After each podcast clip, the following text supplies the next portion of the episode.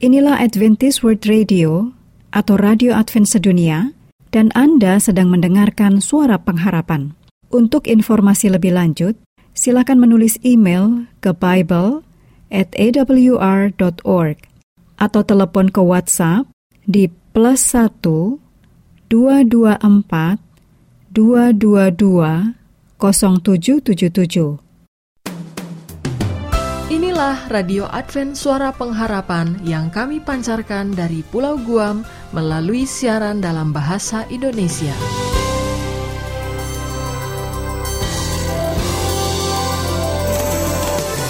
Salam sejahtera kepada saudara pendengar di mana pun Anda berada. Selamat berjumpa kembali dengan kami Radio Advent Suara Pengharapan. Dengan senang hati kami akan menemani Anda dan keluarga dengan rangkaian acara yang telah kami persiapkan bagi Anda sekeluarga dan harapan kami kiranya siaran ini dapat bermanfaat dan menjadi berkat bagi kita semua.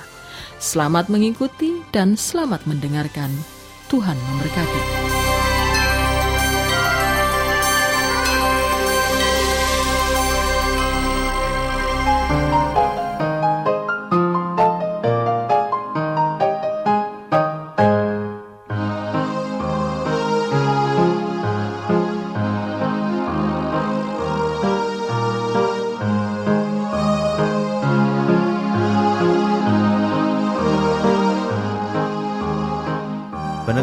Advent Suara Pengharapan yang budiman Di mana pun Anda berada Kita bertemu kembali dalam ruang komunikasi rumah tangga. Acara ini akan membahas tentang komunikasi rumah tangga.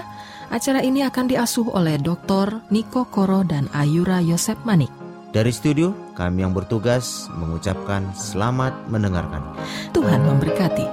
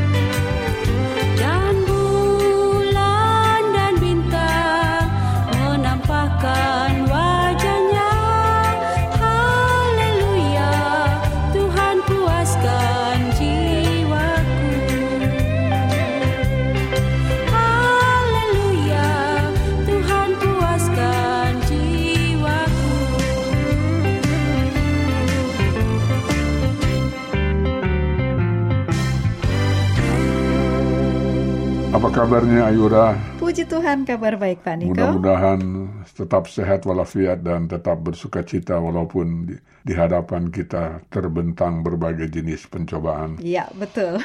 dan sering kali kita harus melawan arus dunia yang fana begitu deras. Menghantam rumah tangga kita masing-masing. Dan bila kita tidak tekun dalam bertahan dalam status dengan Yesus, maka kita pun akan dengan mudah tergerus oleh arus pencobaan. Ya, Oleh karena itu, keberadaan Yesus sebagai juru selamat di dalam rumah tangga kita masing-masing akan merupakan hal yang sangat mendesak, sangat eh, mendasar bagi kita sebagai rumah tangga Kristiani. betul sekali Pak Niko. Eh, terima kasih Bapak sudah hadir kembali untuk program ini. Kami sekeluarga dalam keadaan bersuka cita dalam pemeliharaan Tuhan dan kami sangat berharap Pak Niko dan juga semua keluarga menerima hal yang sama Pak Niko ya. Ya, Bersuka cita, sehat, dan dikaruniakan kemampuan untuk melanjutkan pelayanan di usia 83 tahun ya Pak Niko ini ya. betul. Dan memang benar sekali tadi yang Pak Niko sudah uh, sampaikan kepada kita, kita harus selalu menempatkan Yesus di dalam bahtera rumah tangga kita masing-masing. Dan uh, saat ini topik bahasan yang di, sudah dipersiapkan oleh Pak Niko para pendengar judulnya adalah menghidupkan Yesus di dalam rumah tangga kita masing-masing. Nah, inilah Pak Niko. Ini jadi persoalan penting nih untuk harus diselesaikan dalam bahtera rumah tangga masing-masing nih. Ya, salah satu solusi yang dikemukakan oleh Rasul Paulus di dalam Galatia 3 ayat 24 sampai 26. Tolong bacakan firman Tuhan tersebut. Silakan Ayura. Baik, para pendengar ini penting sekali. Dikatakan di sini adalah solusi yang dikemukakan oleh Rasul Paulus. Ini jadi penting kita baca bersama. Galatia 3 ayat 24 sampai 26. Eh, anda silahkan membuka dalam kitab suci Anda Galatia 3 ayat 24 sampai 26. Saya baca dari studio. Jadi hukum Taurat adalah penuntun bagi kita sampai Kristus datang, supaya kita dibenarkan karena iman. Sekarang iman itu telah datang, karena itu kita tidak berada lagi di bawah pengawasan penuntun. Sebab kamu semua adalah anak-anak Allah karena iman di dalam Yesus Kristus. Karena kamu semua yang dibaptis dalam Kristus telah mengenakan Kristus. Ya, ini yang eh, secara jelas Rasul Paulus berikan kepada kita solusi ya tadi Pak Ya. Niko katakan di mana hukum Taurat sudah diberikan oleh Allah Bapa kepada kita untuk menuntun kita sampai kepada Yesus datang. Yesus Kristus dan sampai kepada kedatangannya. Jadi kita ini dibenarkan oleh iman dan tidak lagi berada di dalam pengawasan sang penuntun. Ya, jadi hal ini bukanlah berarti hukum Taurat sudah dihapuskan. Hmm, Melainkan hukum Taurat menjadi penuntun bagi kita umat Kristiani sampai Kristus datang. baik. Masalah ini dapat kita lihat sebagaimana apa yang tertulis dalam Injil Matius 12 ayat 8. Tolong bacakan firman Tuhan tersebut. Silakan Ayura. Baik, mari kita baca bersama firman Tuhan Matius 12 ayat 8. Para pendengar Anda silahkan buka eh, dalam kitab suci Anda dan juga bersama dengan keluarga mungkin yang saat ini bersama-sama mendengarkan. Mari kita baca bersama Matius 12 ayat 8. Karena anak manusia adalah Tuhan atas hari sabat.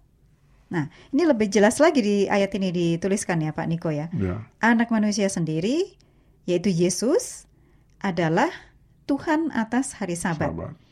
Jadi jelas anak manusia atau Yesus Kristus sendiri adalah Tuhan atas hari Sabat di mana hari itu adalah hari di mana kita dan seluruh keluarga beristirahat dan berhenti dari berbagai kegiatan pekerjaan kita sehari-hari. Hari Sabat hari yang khusus di mana kita harus memuliakan Tuhan, kita dan seluruh keluarga ya Pak Niko ya. Ya, betul sekali. Ya, benar sekali Ayura. Dan oleh karena itu Yesus sendiri berkata, tolong bacakan firman Tuhan dalam Markus 2 ayat 27. Silakan Ayura. Baik, mari kita baca Markus 2 ayat 27. Lalu kata Yesus kepada mereka, Hari Sabat diadakan untuk manusia dan bukan manusia untuk hari Sabat. Nah, ini juga semakin jelas dikatakan oleh Tuhan bahwa hari Sabat itu memang Tuhan buat untuk Manusia. manusia. Pak Niko, sebenarnya apa sih makna dan arti bahwa hari Sabat itu diadakan untuk manusia? Ya, hal ini memang selalu ditanyakan oleh umumnya umat Kristen. Dalam salah satu hal yang menarik adalah salah satu komentar Alkitabiah sebagai berikut. Sabat dirancang dan ditetapkan oleh Sang Pencipta yang pengasih dan penyayang untuk kesejahteraan umat manusia. Hmm. Hanya dengan penalaran yang paling liar seorang akan menganggap sabat bertentangan dengan manusia dalam Hmm. hal apa pun. Jadi sangat jelas apa yang dikatakan dalam komentar Alkitab itu bukan? Hmm. Namun tolong bacakan juga firman Tuhan dalam Kolose 2 ayat 16 sampai 17. Silakan Ayura. Baik, para pendengar, saat ini eh, Pak Niko sudah mengajak kita untuk membaca dalam Kolose 2 ayat 16 sampai 17.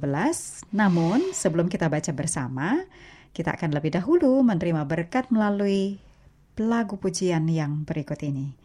Untuk Anda semua yang bersama dengan siaran kami pada kesempatan ini, program komunikasi keluarga, selamat mendengarkan.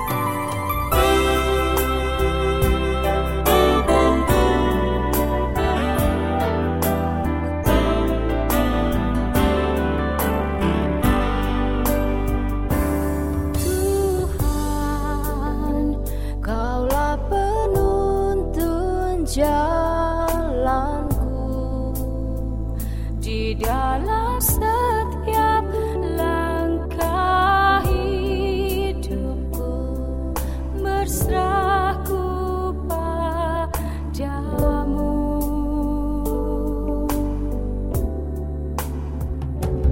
kasihmu telah ku rasakan tiap waktu ku persembahkan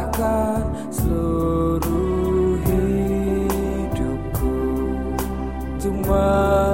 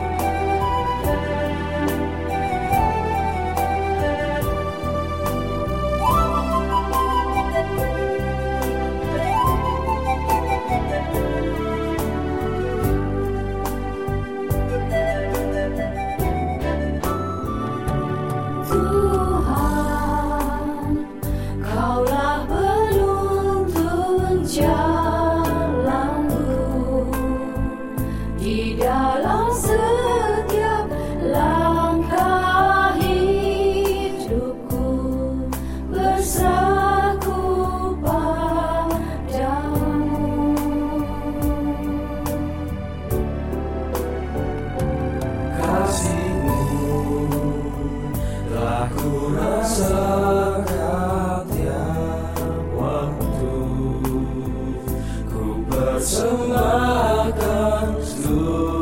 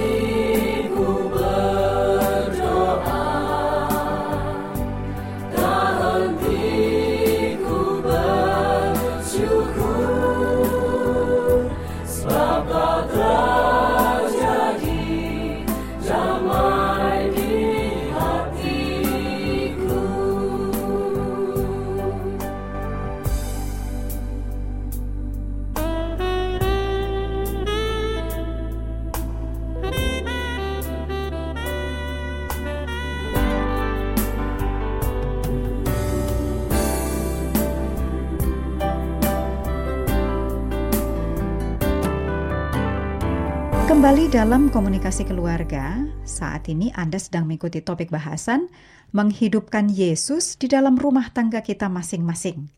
Tadi sebelum lagu, Pak Niko sudah mengajak kita untuk membaca dalam Kolose 2 ayat 16 sampai 17.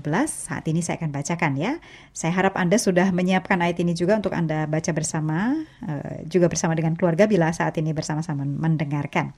Kolose 2 ayat 16 sampai 17. Karena itu, janganlah kamu biarkan orang menghukum kamu mengenai makanan dan minuman, atau mengenai hari raya, bulan baru, ataupun hari Sabat. Semuanya ini hanyalah bayangan dari apa yang harus datang, sedang wujudnya ialah Kristus.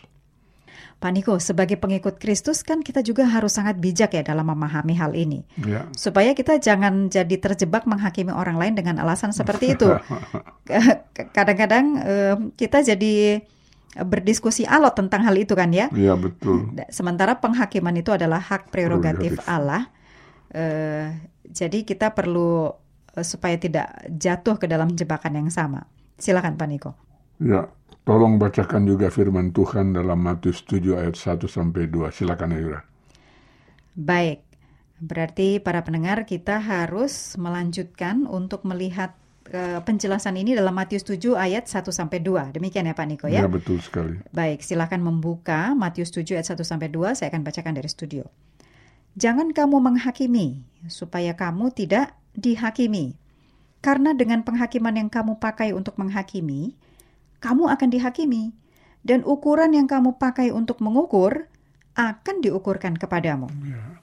Ya, memang jelas di sini sebagai murid-murid Kristus, kita bukanlah saling menghakimi, tapi kita harus saling mengasihi, ya. Ah, saling menasihati, mungkin seperti itu juga Ya, bukan menghakimi. Silakan Pak Niko. itu benar sekali Ayura. Sebab barangkali terlalu sering kita menggunakan hukum Taurat untuk membenarkan diri dan menghakimi orang lain. Saya kira bukan itu tujuan orang Kristen yang berada di dalam dunia ini. Sebab tujuan utama murid-murid Kristus atau murid-murid Yesus menjadi pelayan-pelayan gereja yang selalu berorientasi kepada Yesus Kristus atau Christ oriented, Christ centered movement. Tolong bacakan juga firman Tuhan dalam Galatia 3 ayat 24. Silakan Yura. Baik, saat ini kita lanjutkan untuk membaca dalam Galatia 3 ayat 24. Jadi hukum Taurat adalah penuntun bagi kita sampai Kristus datang, supaya kita dibenarkan Oleh karena iman. Ya, ini jelas sekali Pak Niko ya. Em, seperti yang kita juga sudah bahas di yang sebelumnya. Hukum Taurat itu penuntun sampai Kristus datang. Itulah sebabnya Yesus mengatakan bahwa Yesus adalah Tuhan atas hari Sabat. Itu sudah kita baca bersama dalam Lukas Ya. 6 ayat 5. Saya akan membacakan sekali lagi, kata Yesus lagi kepada mereka, Anak manusia adalah Tuhan atas hari Sabat. Ya, jelas sekali dari ayat dalam firman ini bahwa pemeliharaan hari Sabat adalah untuk mengagungkan Yesus Kristus sebagai Tuhan. Karena dialah Tuhan atas hari Sabat. Ya, Saya kira ayat dalam firman ini cukup jelas menggambarkan hubungan antara Yesus Kristus dan hari Sabat itu sendiri. Dan hari Sabat itu memang diadakan agar setiap pengikut Kristus sadar bahwa adalah Yesus yang ia muliakan dan ia bersembah. Tolong bacakan juga firman Tuhan dalam Yehezkel 20 ayat 19 sampai 20. Silakan Ayura. baik. Mari kita baca bersama firman Tuhan dalam Yeskiel 20 ayat 19 sampai 20. Anda boleh membukanya di kitab suci Anda. Saya akan bacakan Yehezkiel 20 ayat 19 sampai 20. Akulah Tuhan Allahmu. Hiduplah menurut ketetapan-ketetapanku dan lakukanlah peraturan-peraturanku dengan setia. Kuduskanlah hari-hari sabatku, sehingga itu menjadi peringatan di antara aku dan kamu, supaya orang mengetahui bahwa akulah Tuhan Allahmu. Kalau dari ayat ini, seharusnya semakin jelas ya Pak Niko Ya. ya, bahwa kita bisa melihat kalau kita adalah pengikut Kristus yang setia, maka hari sabat akan menjadi lambang persekutuan dengan Yesus. Karena memang Yesuslah Tuhan kita. kami sangat berharap para pendengar Anda boleh mendapatkan em, pokok utama dari topik bahasan ini, yaitu menghidupkan Yesus dalam rumah tangga kita masing-masing. Jadi kita sudah diberikan eh, hukum Taurat sebagai penuntun sampai Yesus datang. Dan Yesus juga terkait dengan hukum itu menyatakan secara tegas bahwa ia adalah Tuhan, atas hari Sabat.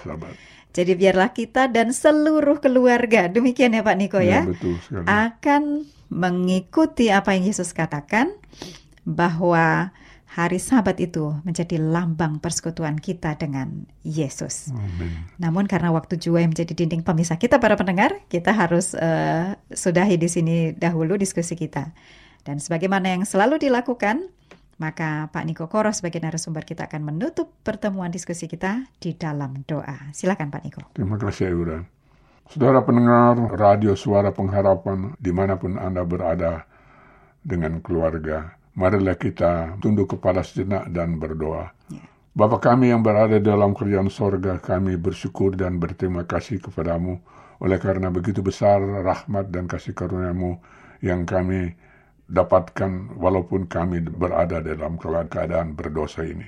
Kiranya apa yang kami dapatkan di dalam diskusi kita melalui tuntunan Roh Kudus boleh mendapatkan tempat di masing-masing lubuk hati kita sehingga menghidupkan Yesus Kristus dalam bahtera rumah tangga kita akan mempererat hubungan pribadi kita masing-masing dengan Yesus Kristus sebagai juru selamat kami yang hidup. Amin. Amin.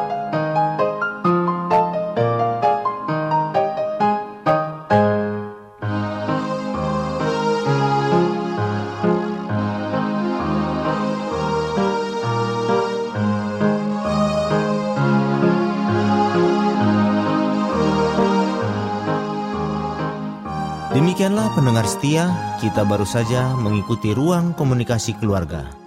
Kiranya boleh menjadi berkat khusus dan sukacita bagi kehidupan Anda dan keluarga. Bila Anda mempunyai pertanyaan untuk masalah komunikasi keluarga, Saat ini Anda dapat langsung menghubungi narasumber kita, Dr. Niko J.J. Koro di 0813 1806 5638. Kami ulangi, 0813 1806 5638.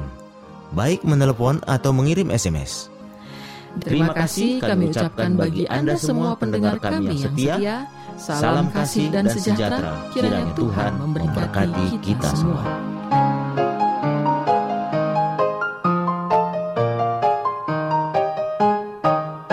Yesus mengubah jalan hidupku dalam hati, dalam hati. Sirnalah susah dan beban dosa, jiwaku jadi baru.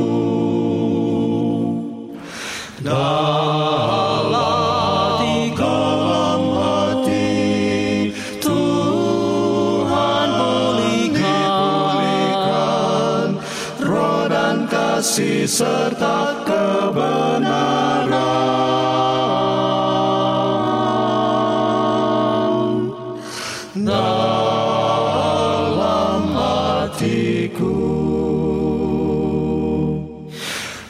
Kasihnya menjadi pilihanku dalam hati, dalam hati.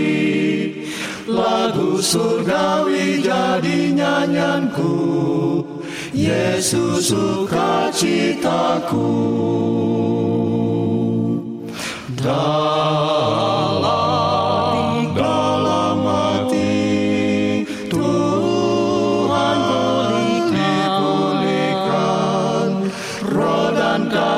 serta kebenaran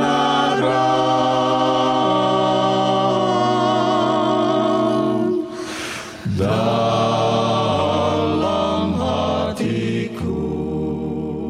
Demikianlah rangkaian acara yang dapat kami persembahkan hari ini. Dan apabila Anda mempunyai pertanyaan atau ingin mendapat pelajaran Alkitab penemuan baru, silakan menghubungi kami. Mengirimkan surat ke alamat Radio Advent Suara Pengharapan.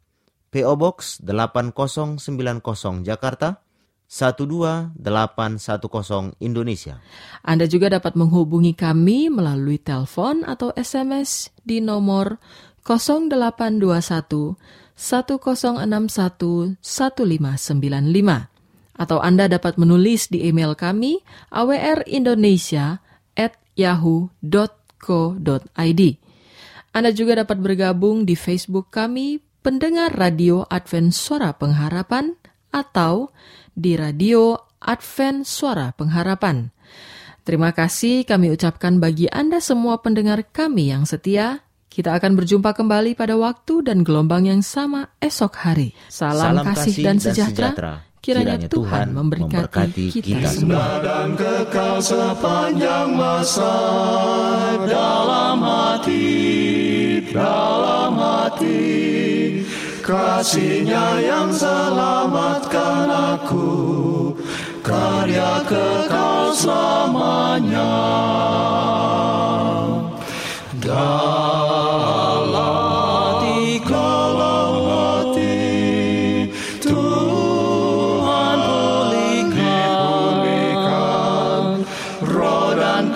kasih serta kebenaran.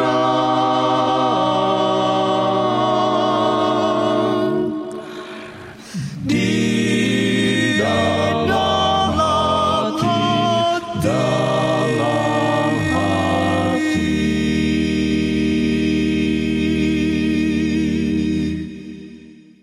Inilah Adventist World Radio atau Radio Advent Sedunia dan Anda sedang mendengarkan suara pengharapan.